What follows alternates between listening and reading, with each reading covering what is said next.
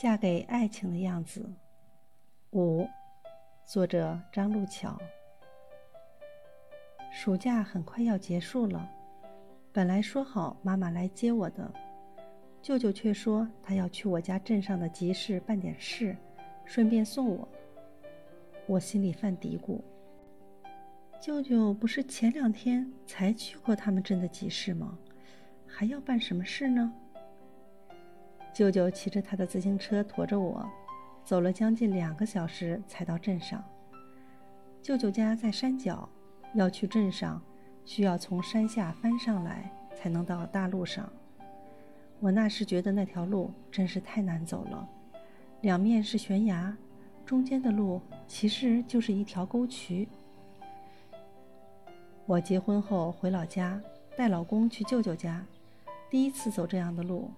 我记得老公爬坡时气喘吁吁、呲牙咧嘴的样子，还让我笑话了很久。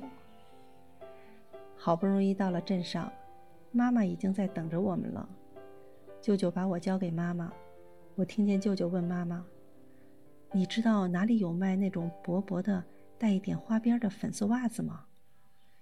妈妈把舅舅带到一个卖女士袜子的摊位，挑来选去，终于选到了舅舅口中描述的那种袜子。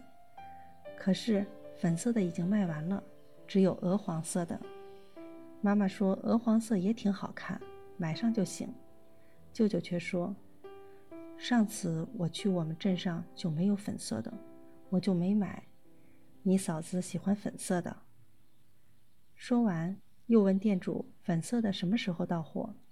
他再来买。”我听见妈妈嘟囔了一声：“一双袜子而已，什么颜色的不能穿？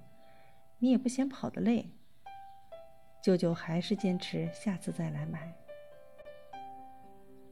后来，我从舅妈的照片中，还是看见了那带着花边的粉色袜子。花海中，舅妈笑得很甜，头轻轻地靠在舅舅的肩膀上。我想，这大概是嫁给爱情的样子吧。